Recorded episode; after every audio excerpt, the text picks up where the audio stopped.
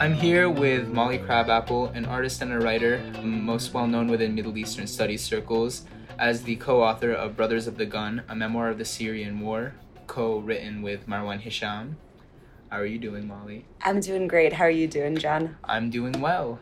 So, I just wanted to know how did you end up co writing this book, Brothers of the Gun?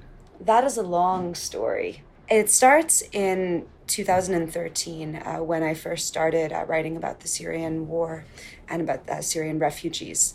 There was a small community of people on Twitter that would talk about the war together. Uh, some were journalists, uh, some were analysts, some were Syrians living inside or outside the country. And there was one guy that I knew from this online community whose Twitter bio said that he was in Raqqa. And I just looked at him I was like, Raqqa, Raqqa. That was at that point occupied by ISIS. So I started talking with this guy, Marwan Hisham, and at first just sort of, you know, speaking about the war, but then we became friends because I was studying Arabic at the same time and he had the most extraordinary Arabic literary education. Someone, you know, who could pull up any classical poem to make any sort of sick joke at anyone's expense. And he, he helped me a lot with learning it. Uh, Marwan and me became friends online. And then after about six months of that, I asked him one day if he had any photos of life in Raqqa. I was thinking just the sort of photos that you and me have on our cell phones, maybe from before the war. I asked if I could draw them. And Marwan told me, No, I don't have any photos, but I can take some. And I said, Marwan, that sounds really fucking dangerous. And he's like, Nah, it's my hometown. He totally dead up lied to me. And he went around and took the most extraordinary photos of his city, uh, which were done specifically to counteract ISIS propaganda. So photos of kids looking through the, through the trash for something to sell, uh, photos of bread lines, photos of an ISIS traffic cop um, ogling women, that sort of thing. And he sent these to me, and he wrote captions for them. And I remember looking at those photos and thinking that everything in the world was to prevent this sort of communication from happening. Everything about borders, everything about ISIS, about America, about the way that parts of the world are separated from each other. And yet, there this was. We were doing art together that was also a crime together. I drew from his pictures, we published it together in Vanity Fair. And because it was so successful, uh, we repeated it twice from uh, Mosul, which was then occupied by ISIS, and from East Aleppo, which was then held by various rebel groups. And all the while, we were becoming closer and closer friends. And we were like, this project, this thing that we have, it's it's too good. We can't just, you know, put it in a few articles that are going to be online and are going to disappear. We want to make something physical, something that lasts. And so we decided to do this book together. It's amazing. How did you end up like getting in this like Twitter community of um, people who are vocal about uh, the situation in Syria as somebody who's not Syrian yourself? Well, I had just kind of started reporting in 2012. I my first uh, big published article was actually about my arrest at the anniversary of Occupy Wall Street. And I think, uh, like many people who were deeply involved in Occupy Wall Street, I uh, felt a connection to other movements that had happened in 2011 uh, whether that was uh, the Indignados protests in Spain or uh, the occupation of Syntagma Square in Greece or uh, various movements of the Arab Spring. Uh, this was something I think that people felt especially sharply because many activists, you know, from from Egypt, uh, from Tunisia, they came, you know, to occupy Wall Street and they met with people that were involved there. And so after you know, Occupy Wall Street was smashed, and after I started writing, I began to write about other movements. I wrote about uh, Spain. I went, you know, went to Spain. I spent time, you know, in squats there. And then a lot of my friends were who were journalists were writing about the war in Syria, and I had the opportunity to uh, go to the Bekaa Valley in Lebanon and also to Tripoli in Lebanon uh, for the New York Times, and to write about people uh, who were dis- who were Syrians that had been displaced by the war. And when I met people in uh, those camps in the Bekaa Valley, I felt like I had no idea what to say to people because of the depth of betrayal by the world that had led to these amazing, you know, tough smart people living in abandoned buildings in the winter and burning plastic bags for heat, right? And so I suppose because because of that, I I kept wanting to uh, go back and to speak more with refugees, and I started also volunteering uh, with Karam Foundation, which is an amazing uh, Syrian American uh, run aid foundation that my friend uh, Lina Sergie Attar runs. And so, because I was writing about this, and because I was, you know, going to the border to do murals at like refugee schools and stuff, I followed people in this community on Twitter. And I'm just curious, but how do you think that your experience informs uh, global solidarity in these revolutionary movements or these radical movements? I mean, I don't know if I, I always would feel vain saying that I was like informing other people. I could speak about um, how my own ideas about global solidarity informed, you know, what I did. I think that borders are a deadly fiction, uh, deadly because they're they're enforced with deadly force, but fictional because they're recent developments and that many of the problems that are facing us don't obey national lines that easily. And I think that transnational cross border solidarity is one of the only things uh, that can save us. Part of my experience in this is informed because, you know, I'm a Jew. And one of the only things that uh, saved my people from being wiped out was the um, links that we made, you know, across borders. That was what enabled us to escape. It was what enabled, you know, resistance networks to, you know, be funded. Uh, links that weren't just because we were Jews, but also came because, you know, leftist activists, right, or trade unionists or, you know, socialists. I also think that anyone looking at the way that wars play out or the way that other great upheavals like the mass displacement wrought by climate change play out cannot think that these are things that are neatly confined and siloed into borders.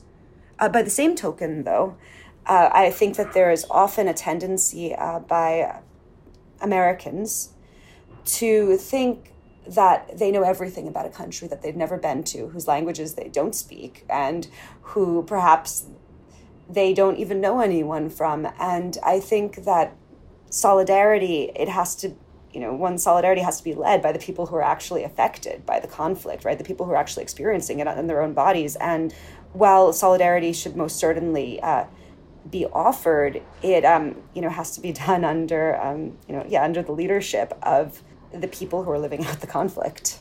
Speaking on how native or indigenous people have to be the ones to yeah kind of push for their own freedom, how do you as a Puerto Rican woman make of the very anti-colonial movement in Puerto Rico right now, um, and like what is your take on it? My God, so I um have a somewhat complicated relationship to my Puerto Ricanness. I uh, my father is a Puerto Rican studies professor and an astounding Puerto Rican studies professor. His whole uh, specialty is on the economics of colonialism. Mm-hmm. So I uh, I was lucky enough, right, to grow up in a home where uh, Marxism, where colonialism, where these were things that were were spoken about all the time. It was not something I had to like discover as an adult. Uh, but by the same token, you know, I did grow up in New York. Um, I speak como una gringa, uh, my Spanish. And while I visited Puerto Rico a lot when I was a little girl, uh, as an adult, I only started going back after um, after Maria in terms of what I think of uh, Ricky Renuncia and of sort of amazing moment that Puerto Rico is in. So Puerto Rico is a colony, and it is a colony that, in my opinion, America has decided that there's no longer big profits to be extracted from, and they've decided to just take this fucking colony to the pawn shop and just like suck it uh, dry for you know blood and scrap. And that was the case before Maria. And about a year before Maria, uh, Congress imposed something called the Fiscal Control Board on Puerto Rico, which is an unelected board that is imposing um, brutal, brutal austerity, uh, just like yes, yeah, sucking every drop of blood out of the country austerity on Puerto Rico uh, to deal with its debt crisis. It's impossible to look at the complete devastation that happened after Maria without realizing that this was severely excavated by austerity that was imposed by the colonizer. Uh, by the same token, when a country is a colony, there's a very uh, sort of special type of person that decides, special type of local uh, that decides to govern that colony, right, for the colonizer. It's not usually the best human. It's usually um, a sort of, a local rich boy who uh, view who views the colony with contempt and uh, decides to um, you know steal as much as he can for himself, and that is very much what Ricky Rosselló is. He's someone who'd never even held a job before, certainly not in politics, but whose uh, daddy was the governor, and his response to Maria was one of and it's hard for me to even describe it. Like I want to, I want to describe an incident that Puerto Rican investigative journalists revealed, which was that Ricky Rosselló, one of his party operatives, stole a generator uh, after Maria from a shelter for home for displaced senior citizens, and instead brought it to a luxury restaurant where he was having a fundraiser. And then when local Puerto Rican investigative journalists came and were like, why did you steal that generator that was, you know, saving the lives of senior citizens so that it could be at, you know, for your fundraiser? Local um, thugs uh, working for this guy uh, threatened to beat them up. So that this, this is sort of the, you know, level I think that Puerto Rican corruption, there's like two different types. There's like big corruption, which is the type of corruption that's being imposed by the metropole, where like you, um, you know, America gives contracts to people that are worth like a bajillion dollars and you know steals like a bajillion dollars. And then there's like little corruption which is what the sort of local comprador class does which is the like let's steal the generator from the home from the senior citizens. And they kind of you know work hand in glove right? So that was sort of the state after maria. However after maria because people realized that there was going to be no help not from the local government and not from the federal government they realized they were alone there was an extraordinary movement of uh, what they called centros de apoyo mutuo, which are mutual aid centers. Uh, these were places that uh, cleared the roads, that you know took care of the elderly, took care of the sick, uh, made communal kitchens. And the idea was to do a sort of uh, prefigurative politics, because you know in Puerto Rico, Puerto Ricans are always uh, that they're like stupid and lazy, and that's why America America's supposed to be like daddy and and daddy is you know going to come and take care of you because you're so stupid and lazy and you know incompetent you can't do it for yourself. You know 120 years of this right? It you know gives you bad self-esteem. But what people saw after maria was that actually no they were strong. They were strong and they were smart and that they had each other. And the stupid lazy one was actually you know the federal government right? It was actually the colonizers and and their little local enforcers. It wasn't the puerto rican people. The puerto rican people were good. So after maria the um, puerto rican local government uh, engaged in a little orgy of corruption. Uh, the federal government also engaged in an even bigger orgy of corruption a symbol of this was that there is this total like blondie gringa named Julia Keleher. She is from Delaware. Uh, she's friends with Betsy DeVos, and she was appointed uh, by uh, Ricky as the uh, Minister of Education for twice the salary that Betsy DeVos gets, even though Puerto Rico only has 3 million people, right? And as the Minister of Education, she did two things. One was close as many schools as possible, so young families had to leave. And the second thing was cry on tape, and I mean cry like with tears, that people were being reverse racist to her because they protested the school closures. That's Julia. So um, she closed tons of schools. Lots of people had to leave the island because of it. You know, my friend's barrio didn't get uh, power for nine months, uh, didn't get water for six months. Uh, you know, things are really tough. And then, about uh, two weeks before the whole Ricky Renuncia thing blows up, Miss Gringita Julia Keleher, is arrested by the FBI for stealing millions of dollars that were meant for Puerto Rican students, uh, which everyone knew that she had done, but you know had never been proved before. Okay, then Ricky and a group of dudes. They're not like his literal frat brothers, but I want to say his metaphorical frat brothers, right?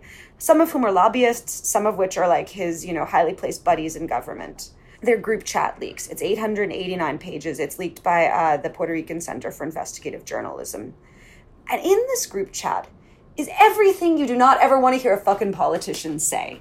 The things that got the most press was that uh, he was horrifically uh, homophobic and misogynistic. He also, him and his buddies, joked about feeding um, the dead of Maria to vultures They also talked about how it would be really great if there were no more Puerto Ricans in Puerto Rico. Their strategy is pretty clearly to like make as many Puerto Ricans as possible leave and sort of turn it into, you know, luxury resort island. He made fun of his own supporters uh, as fools. He said like really like disgusting, you know, things about people's like like his own supporters' bodies and and looks. Uh, he admitted to corruption on the tape. He uh, talked about having like paid Twitter trolls and stuff. I mean, just every possible thing that was like mendacious and vile and contemptuous. He, him and his buddies said. And when um, Puerto Ricans heard about this, Puerto Ricans of all parties, including his party, this is very important, were like, "No, this is this is indecent." And I think about that, right? Like people saying, this, "No, this is indecent," and I think that, that there's something that fundamentally differs Puerto Ricans from Americans in saying that, because as far as I've seen, there is no substantial movement of Trump voters saying, "No, this is indecent," whereas there absolutely was a substantial. I mean I would say probably half the people in the streets, you know, were were were from Ricky's party, and they were saying like, "No, this is indecent. You don't speak about us that way. You don't do this to us." Um, people went out on the streets at one at its height. It was one third of the entire island was out on the streets. It was um, a cross class cross race, every type of person, uh, you know, from little kids to old people, everything from like masked up anarchist kids who are always, you know, pretty demonized to old ladies banging pots and pans were on the street and saying, like, no, this is not going to stand. And the protests are often called nonviolent, and it is true that the protesters were nonviolent, but the police were brutal. I mean, the police tear gassed the hell out of people. They beat the crap out of people. Fortunately, they didn't, you know, didn't murder anyone, but they were very violent, but you know, Puerto Ricans were uh, very brave, also astoundingly creative. One moment that I always remember is uh, a lot of Puerto Ricans in the country they have horses. You know, it's just common common thing, and the horse riding clubs organized and hundreds of dudes rode into the capital on fucking horseback to like say ricky get the hell out of here right so you know when you have this level of non-cooperation in a population and when you are a local mendacious colonial administrator without your own air force, uh, um, you generally, you know, you kind of have to step down. Ricky held on so long to power in part so that he could sign over a bunch of, um, he could basically change a bunch of laws making it easier to gentrify and sell Puerto Rico, and also probably so he could, you know, finagle a pardon for himself. Then, after Ricky stepped down, uh, the sort of utter emptiness of his party and of the Puerto Rican political class was realized in that there was this sort of vapid jostling for power by various, you know, corrupt non-entities. The woman who's in charge of Puerto Rico now is a corrupt non-entity named Wanda, Wanda Velasquez. However, the movement, this amazing street-based movement that led to like the first ouster of a governor in Puerto Rican history, uh, that's morphed into something really interesting, which are these assemblies that are called the Asambleas del Pueblo, Asambleas del Pueblo, which are they're not like crappy Occupy Wall Street assemblies where it's just everyone blathering. These are actually they're public assemblies, but they're like super organized and everyone exchanging ideas about how to um, how to organize, how to uh, decolonize. They're happening all over the island and um, also in New York City. I've been at both of the ones in, in New York and um, you know amongst amongst the Puerto Rican community in New York. And I don't know, it's it's really beautiful. It's really really beautiful, and finally feels that um, people are thinking of new solutions to the horrors that are going on in Puerto Rico. And um, one of the things that when I was talking to my dad about it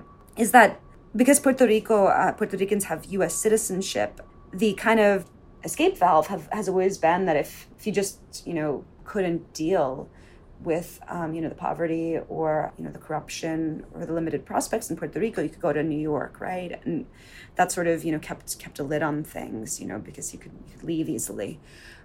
But right now, young people in Puerto Rico are facing an island where because of the actions of America and of the local government, there's just like no future for them, right? Like the University of Puerto Rico is being completely gutted and decimated very deliberately for no fucking reason except vindictiveness.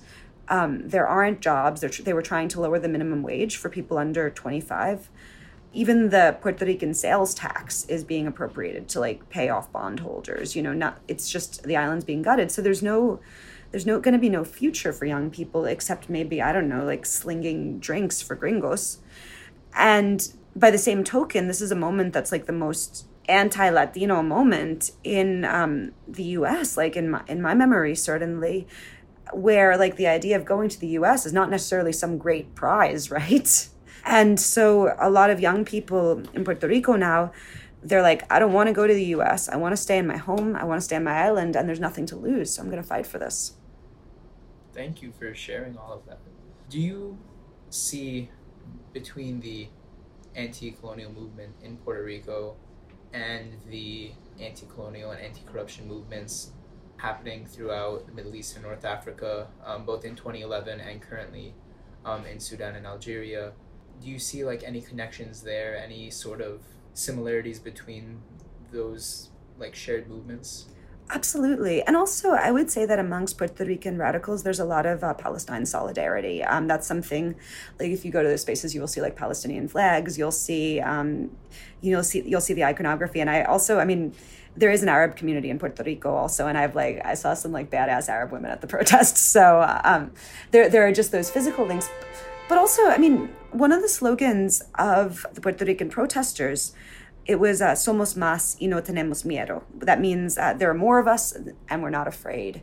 And when I would hear my Syrian friends talking about like breaking the wall of fear, right, um, by going out to the protest, it it reminds me of that. Also, one of the um, things that people were really calling for in Puerto Rico, in addition, you know, to like taking this shitty fiscal control board out, in addition to like cleaning the house of corrupt politicians, is they're talking about dignity and their their dignity as something that had been violated but they were rediscovering again and they, they talk about like when a people like rediscovers its dignity you know when a people fights for its dignity and i think about um, the role of dignity in um, the revolutions in the arab world and of those movements uh, which is something that very often uh, I feel like wasn't didn't really come through in the American media. Like they would use the word freedom, but not not dignity. You know, I mean, I think that that spirit is very similar.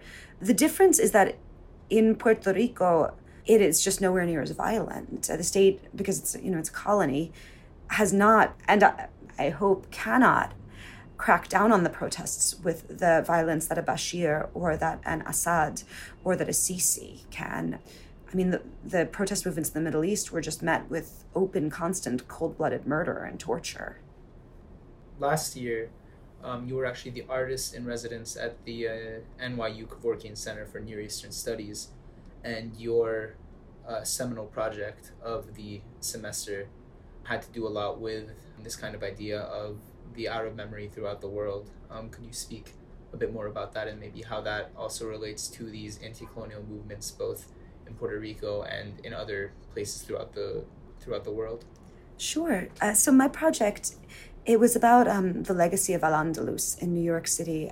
I think probably like many Jews, like many Latinas, and honestly, like many rootless cosmopolitans throughout the world, I have, you know, a very uh, romantic view of Al Andalus, though, of course, I, I, know of its real history, you know, as an empire as well. And so there's this Puerto Rican poet uh, named uh, Victor Hernandez Cruz who wrote a uh, book of poetry called In the Shadow of Al Andalus. And, and he's like, he's a poet who was, you know, born in Puerto Rico, grew up like super working class in New York, and he married a Moroccan woman. And I think he lives um, most of his time in Morocco right now. And it was this book of poetry about the legacy of Al Andalus that like still lived in New York, in like, you know, the Bronx, right? Like in like, you know, New York neighborhoods and also in in Puerto Rico, like in the way people sang and the way people acted, even the architecture of buildings. And I was reading uh, that by Victor Hernandez Cruz, and then I was reading uh, Mahmoud Darwish's, you know, series, um, Hadi Ashar Tahat al Andalus. Tahat al Andalus. See how bad my pronunciation is? It's like a blight against Arabic. So, you know, 11, 11 stars over Al Andalus. And there is this line in it that just stuck with me, which I'm not going to quote in Arabic, but in English it was, We will search for our history in the margins of your history. And so I got this idea that I wanted to do something that was like how Al Andalus persisted in, in New York. And in part because, you know, Al Andalus and also the Reconquista are things that uh, live in many people's cultural memories. It's not it's not something that solely belongs to Jews or people from Spain or Arabs or Latinos or American Black people. Um, or any of the other, you know, cultures that participated in Al Andalus. It belongs to kind of all of us, right? We all have different ideas of what it was. And so many communities whose pasts intersected with, with Al Andalus live in New York now, right? It's something that lives in the memory of Sephardi Jews. It also is something, you know, obviously, you know, North African community, Syrian community, um, you know, even Yemeni community. It, it's something that there's a strong memory of. But it's also something that American Black people have um, a very strong and um, and different understanding of, and it's also something that Latinos, you know, who are you know the products of Spanish culture, eh, you know, partially have a very different understanding of. And so I, I decided I would trace all of these different understandings that, and um, what I did with this with these brilliant students that I worked with is we we each kind of explored, yeah, trace memory of Al Andalus in New York, and we did like an art project on it and put it all together in um, in a zine. Now, I've always thought Al Andalus is something very interesting to think about in a decolonial perspective because Al Andalus was a col- was colonies, right? Al Andalus was when um, when Abdul Rahman al Dakhil, is it Abdul Rahman al Dakhil or Dakhil? Um, when he um, the last heir to the Umayyad Empire, right? He went into um, you know into southern Spain and he built Cordoba.